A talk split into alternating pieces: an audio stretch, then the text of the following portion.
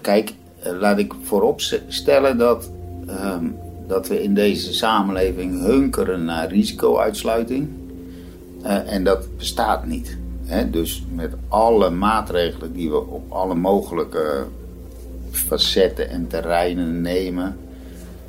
Iedere keer als er weer een, een ja, schokkend overlijden is, dan, dan vindt er veel onderzoek naar plaats. En dat is ook allemaal wel prima, maar dat, dat onderzoek wordt allemaal, uh, wordt altijd gezocht naar schuldigen. En dat is hier eigenlijk ook wel heel veel gebeurd. Hè? En er wordt uh, ook altijd dan gezocht naar maatregelen. En, en dat zoeken naar schuldigen en die elimineren. En, of elimineren is een beetje hard woord. maar, uh, en, en, en het nemen van maatregelen heeft altijd de belofte in zich dat dit dan nooit meer gebeurt. En die belofte kun je niet geven. Hè? Dus ik vind dat wij natuurlijk de verantwoordelijkheid hebben om kijken hoe je risico's kan minimaliseren. Uh, maar die, die impliciete belofte die er dan ingelegd wordt, en dat, dat zie je in de politiek en ook wel in de media, dat, dat, dat, dat, is, dat is eigenlijk niet terecht. Hè? Dus, dus als je nou zegt, ja, um, hoe heeft dit kunnen gebeuren? Dan zeg ik, ik vind het echt te, te, verschrikkelijk om te zeggen, maar dat kan morgen weer gebeuren. Want als er ergens, zo'n zo, zo Breivik, die komt ook uit het niks. Nee, daar zijn... en, en natuurlijk kan je dan, als je heel lang gaat kijken en om je heen zoeken van, uh, van ja, was er dan niemand die... De, ja, dat is, dat is natuurlijk allemaal uh, achteraf geredeneerd. Als iemand het van tevoren geweten dat, dat dit ging gebeuren en, en die heeft niks gedaan, dan heb je echt een punt. Hè? Maar dat mensen gezien hebben dat Tristan een bijzondere jongen was, ja, dat hebben heel veel mensen gezien. Hè? Maar of dat je dan ook daarmee natuurlijk maar ooit op het idee komt dat dit daar het gevolg van kan zijn, dat is natuurlijk een heel ander verhaal. Dat geldt ook voor die ouders, dat geldt voor iedereen die hem kent. Mijn naam is Marco, verslaggever bij het AD.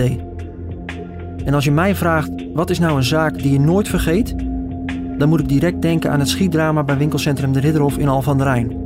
Waar Tristan van der Vlis op die zonnige zaterdag 9 april 2011 het vuur opende op niets vermoedende buurtgenoten. Sommige gebeurtenissen zijn niet in woorden te vatten. Dit is zo'n gebeurtenis. Nou, je kijkt naar links toe, je ziet gewoon uh, twee mensen op de grond liggen, beweegloos.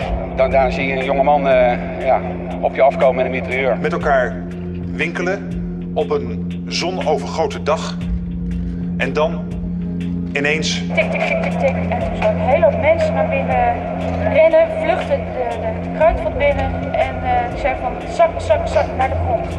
Een schietpartij die zijn weerga niet kent. Ik ging naar binnen, rolluik dicht, hè, zoveel mogelijk dicht. Toen hij voor me liep, uh, moest ik ergens op gaan staan, zodat hij in, ja, in ieder geval niet naar binnen schoot. Hè. Daar was ik bang voor uiteraard. Uh, hij loopt mijn winkel voorbij, ik zie hem de huls onder zijn mitrailleur vandaan trekken, weggooien, een nieuwe erin doen. En als schietend gaat hij gewoon verder het winkelcentrum in. Het was een pik zwarte dag. Zoals toenmalig politiechef Jacob van Horen net al zei, drama's als deze helemaal uitsluiten, dat is onmogelijk. Maar na het spreken van zoveel betrokkenen de afgelopen zes maanden, proberen Carla en ik in deze laatste aflevering te kijken of we antwoorden hebben op onze vragen. Zou dit nu weer kunnen gebeuren? Hoe wordt er tegenwoordig omgesprongen met wapenvergunningen? En wanneer word je opgenomen? Is er iets veranderd in de geestelijke gezondheidszorg? Of zou iemand als Tristan nu nog steeds niet gezien worden? Wie had, wanneer, wat moeten doen of kunnen doen om te weten wat dreef Tristan? Wat dreef Tristan? Straks gaan we naar het uitvaartcentrum waar Tristan in het geheim gecremeerd werd. En we hebben antwoorden van de GGZ. Maar eerst de veranderingen bij de politie. Er zitten wel bepaalde elementen in het verhaal die heel leerzaam zijn. We hebben videobeelden van Tristan op de locatie. Niet alleen worden de camerabeelden van het schietdrama in de Ridderhof nog steeds gebruikt als trainingsmateriaal bij opleidingen en horen nabestaanden de namen van slachtoffers veel eerder dan in 2011.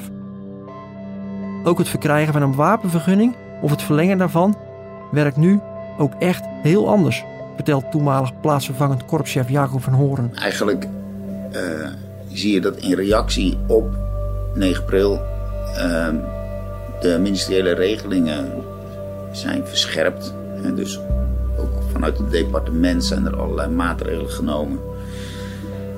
eh, om de kans op dit soort incidenten te verkleinen.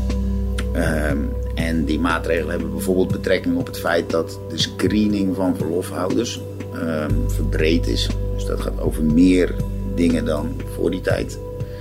Ehm, zo kijken we nu bijvoorbeeld veel nadrukkelijker mee of psychologische problematiek, psychiatrische problematiek of sociale problematiek uh, aanleiding kunnen zijn voor um, nou ja, twijfel aan de betrouwbaarheid van een verlofhouder. Het is ook zo dat verlofhouders tegenwoordig referenten moeten aanreiken. Dus als wij maar enigszins uh, vermoeden hebben dat dat uh, gewenst is, of sowieso, dan nemen we contact op met die referenten en dan vragen we om een beschrijving te geven van die persoon.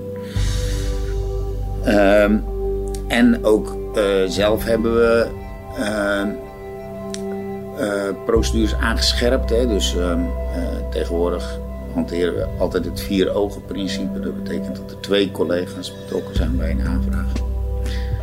Maar wat ook gebeurt is bijvoorbeeld dat, is dat eh, wij nu, ehm, als er sprake is van een verplichte opname in een psychiatrisch ziekenhuis, de zogenaamde BOPZ, ehm, dan krijgen wij daar automatisch melding van. En die meldingen screenen wij ook op onze verlofhouders. Dus als wij aanwijzingen hebben van uh, achterliggende problematiek van welke aard dan ook, dan uh, onderzoeken we dat. En dan zou dat heel goed aanleiding kunnen zijn om een verlof uh, te weigeren of een verlof in te trekken. En wat daarbij ook relevant is, dat is dat ehm, ja, bij welke twijfel ehm, trek je nou een verlof in of verleen je geen verlof? Nou, dat de, de, het criterium voor die, voor, voor die maatstaf van twijfel, dat is echt enorm uh, kleiner gemaakt. Hè? Dus, dus uh, bij, bij, bij hele geringe twijfel besluiten we al om niet tot verlofverlening over te gaan. En er is nog meer veranderd, ook binnen de GGZ. Uiteindelijk wil voorzitter Jacobine Geel ons te woord staan. Ze vertelt dat er inmiddels wel degelijk andere afwegingen worden gemaakt.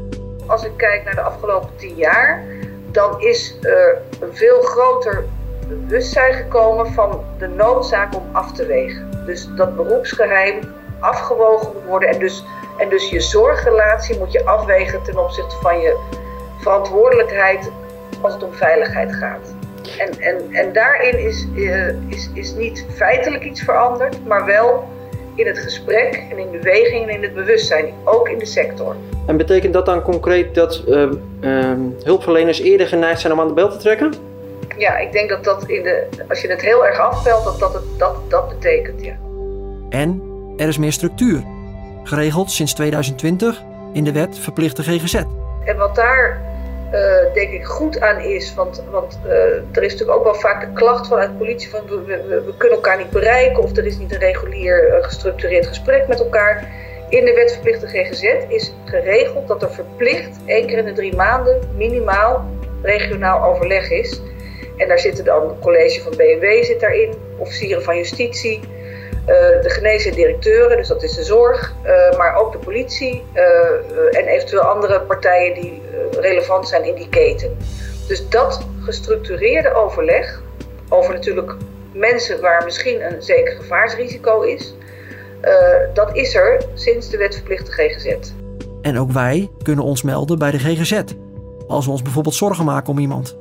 Vorig jaar oktober is er een meldpunt geopend uh, voor mensen die zich zorgen maken over iemand in zijn of haar omgeving die gedrag vertoont wat misschien, nou ja, voor de persoon zelf of voor zijn directe omgeving ingewikkeld is. Een beetje uit de pas loopt.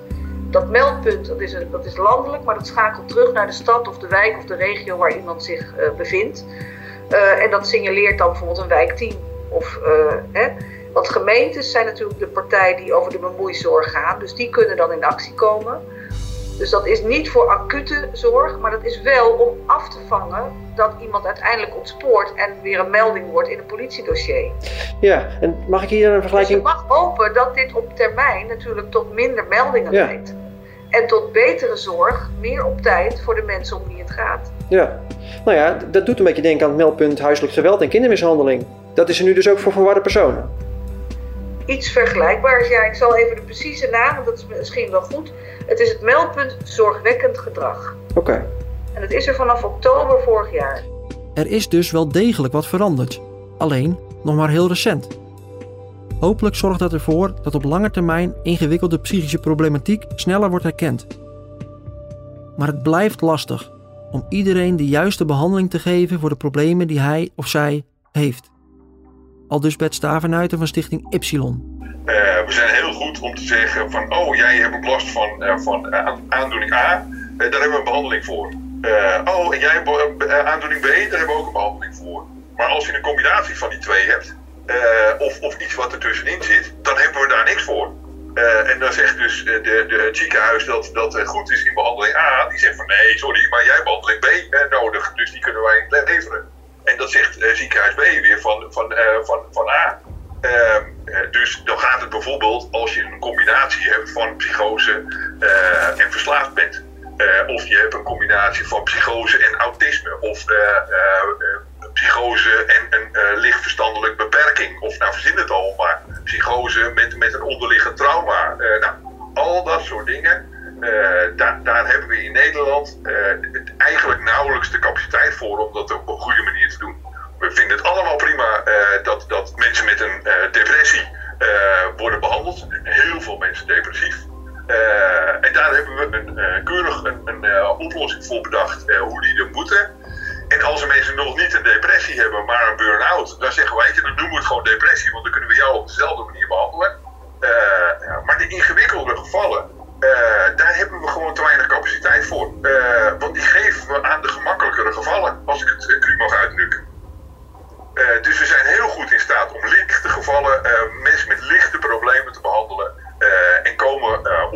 Toe aan de mensen die complexe problemen hebben. En complexe problemen betekent dat je er meer hulpverlening op zou moeten zetten. Zij krijgen vaak minder hulpverlening.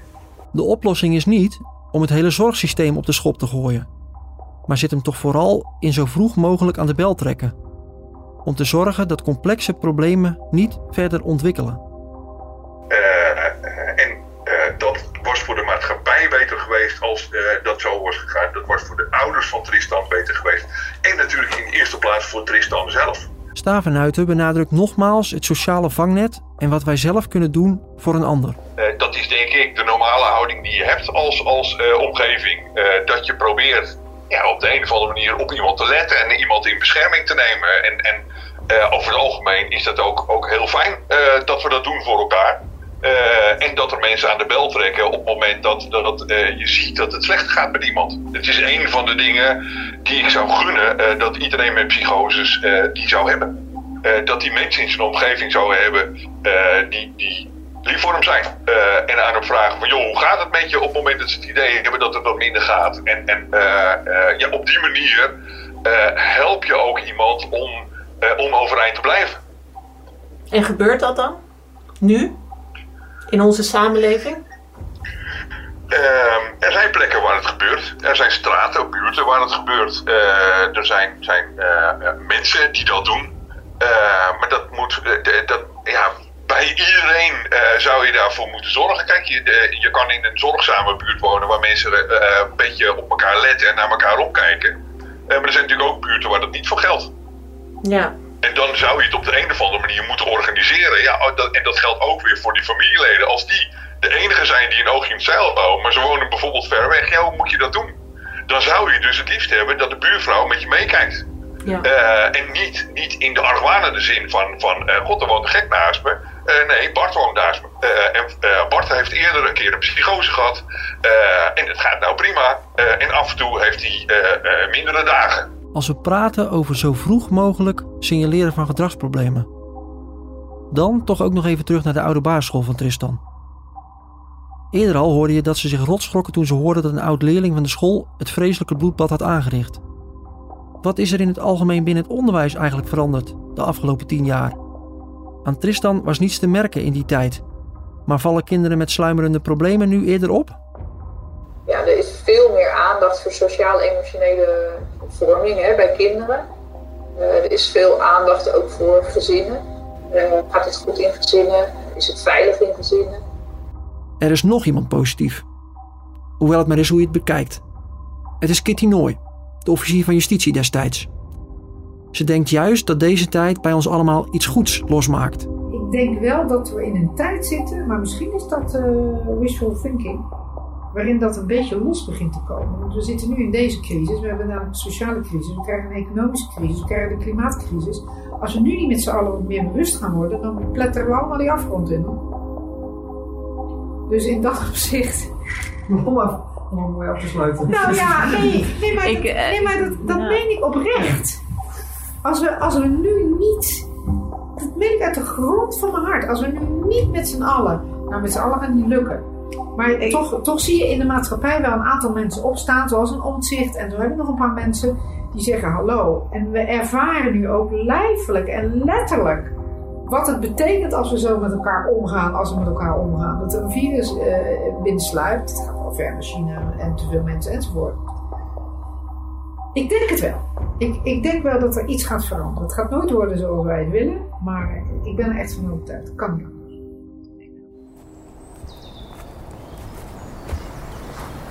Ze zijn hier uh, zijn ze aangekomen, hè?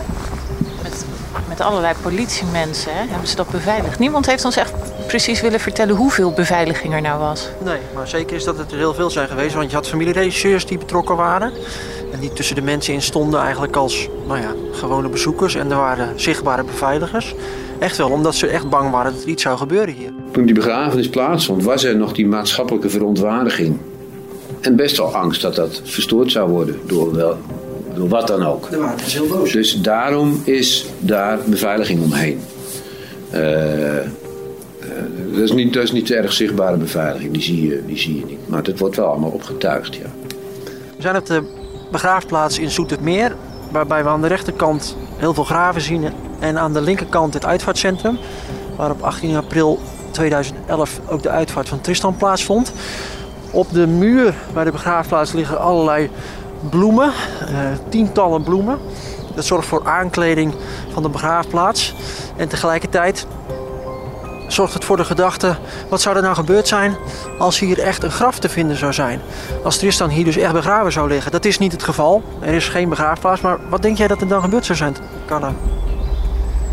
Nou ja, dan zal dat een plek zijn geweest waar sommige mensen heen zouden trekken die uh, ja, geen zuivere bedoelingen hebben. Die daar niet komen om, uh, omdat ze hem kenden en omdat ze nog even bij hem willen zijn. Hij, eh, dat was natuurlijk, als je pech had, een soort uh, bedevaartsoord voor getroubleerde mensen geworden. En dat is nou precies wat waarschijnlijk geprobeerd is om te voorkomen en wat voorkomen is. En daarom is er ook hier nergens een urn te vinden waarbij de resten van Tristan tot een soort bedevaartsplek verheven zouden kunnen worden. Hij is hier gewoon niet te vinden. Alleen de uitvaart heeft hier plaatsgevonden en vervolgens zijn alle resten meegenomen. Voor ons is dit, natuurlijk ook een eigenlijk vrij natuurlijke plek om aan het eind van een maandenlange zoektocht conclusies te trekken, om dingen op een rij te zetten, om met elkaar in gesprek te gaan over wat we nou eigenlijk geleerd en ontdekt hebben afgelopen maanden. En toen ik hier aan kwam rijden, ging ik de borden volgen van Snow World, want het is hier echt heel dicht bij Snow World. Je ziet hier naast het uitvaartcentrum de schans, de skischans van Snow World liggen. En toen moest ik toch wel heel erg terugdenken aan het verhaal van die klasgenoot die vertelde dat op het moment dat ze op een klasseuitje waren en Tristan achter in de auto zat, dat de moeder vroeg: Tristan, wat wil jij eigenlijk later worden? En dat hij toen zei: scherpschutter. Ja, als je dan je bedenkt dat je nu in Soetermeer naast het uitvaartcentrum staat, waar hij uiteindelijk gecremeerd is nadat hij als een scherpschutter door de Ridderhof is gegaan. Ja, dan denk je toch wel dat het leven in sommige gevallen heel raar kan lopen. Mensen die zeiden, ja, het was gewoon een leuk ventje. Het was niet een, een vervelende uh, jongen die voor galgenrad op, opgroeide. Zo kenden ze hem daar in de buurt niet. Dat is het beeld dat ik steeds heb. Alleen, alleen, alleen. Het is uh, on, gewoon het wordt ongelooflijk. Hoe, hoe kan iemand dit doen? Er zaten oprecht allerlei demonen in zijn hoofd. Je kunt je de vraag stellen, was, was dit dat jonge monster of was zijn stoornis het monster? Heel veel verdriet bij elkaar gekomen. Je kunt je niet voorstellen hoeveel pijn hier wat dat betreft samen is gekomen. En ja, je kunt je misschien wel voorstellen, of beter voorstellen na onze maandenlange zoektocht, dat hier ook gewoon ruimte moest zijn om goede kanten van Tristan aan te wijzen, te benoemen. Uh, kijk, ieder mens heeft ook goede kanten. Mooie jaren. Ieder mens is geboren als klein babytje. En, en, en kroop rond in een luiertje tot vermaak van papa en mama. En er werden fotootjes gemaakt. Uh, dus er zijn ook geweldig mooie tijden met die jongen geweest. En uh, hij had ook zijn unieke kanten. Ja. En, zo. en daar was wel ruimte voor. Gelukkig wel. Want anders zou het wel heel erg... kijk, de moeder vertelt hoe gek ze was op de zoon. En, en hoe dat, dat allemaal veranderde en zo. Dus die, je hoort wel wat dingen. Natuurlijk is dat zeer beperkt. Want uh, je hebt zo'n uitvaart is, maar, is ook maar een moment. Dus je kunt niet alles vertellen. Maar er was ruimte voor het benoemen. Zo noem ik het dan maar. Ook van de goede kant. En dat is ook noodzakelijk. Want anders is de balans helemaal uh, weg. In hoe je uh, ja, eigenlijk de laatste eer aan iemand geeft.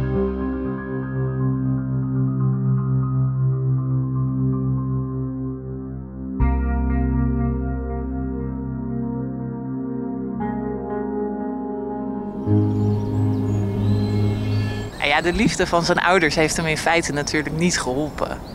Of althans, laat ik het zo zeggen, de liefde van zijn ouders heeft uh, de mensen die in het Ridderhof aan het winkelen wa waren niet geholpen.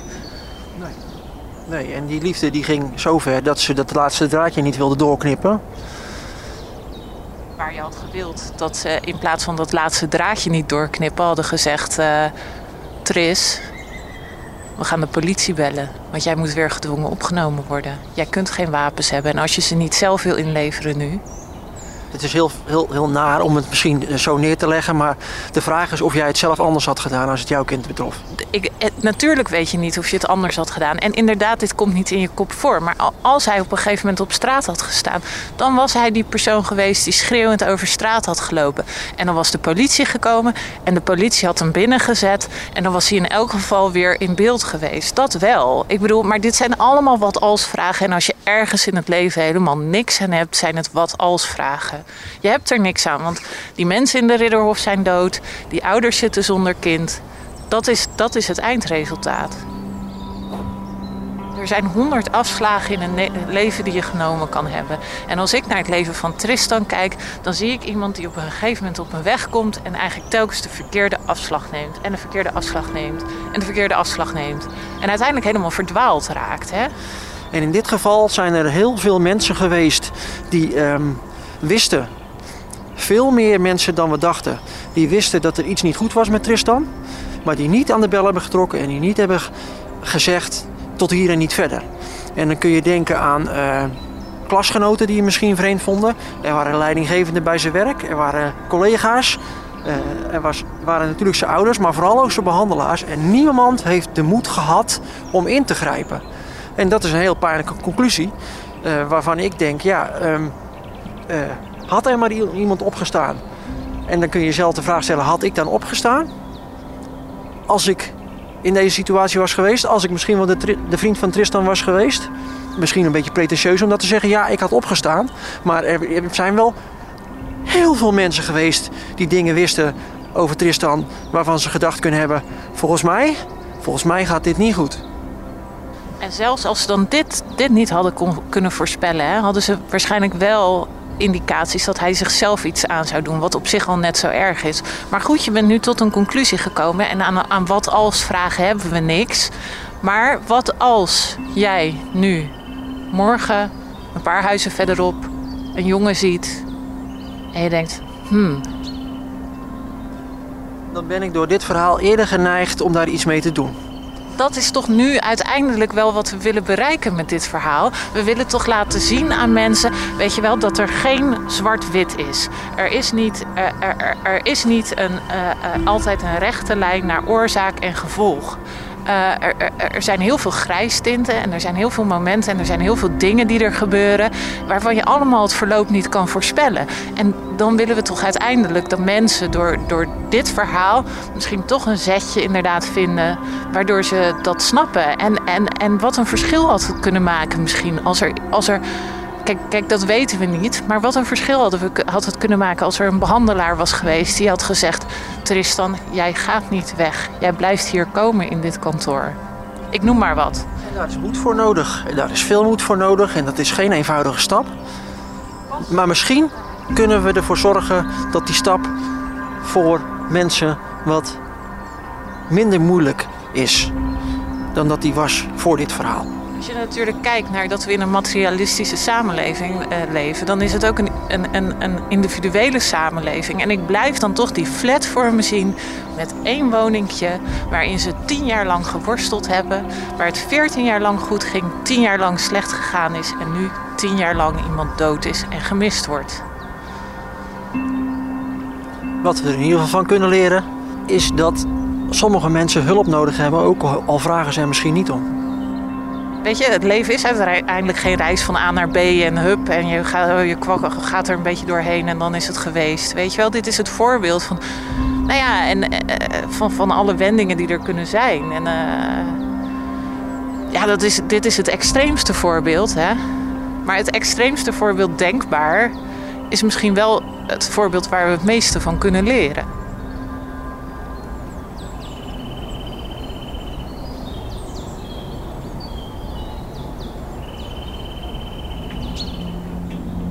Dit was de podcast Wat dreef Tristan? Een podcast van Carla van der Wal en ik, Marco Gerling, voor het AD.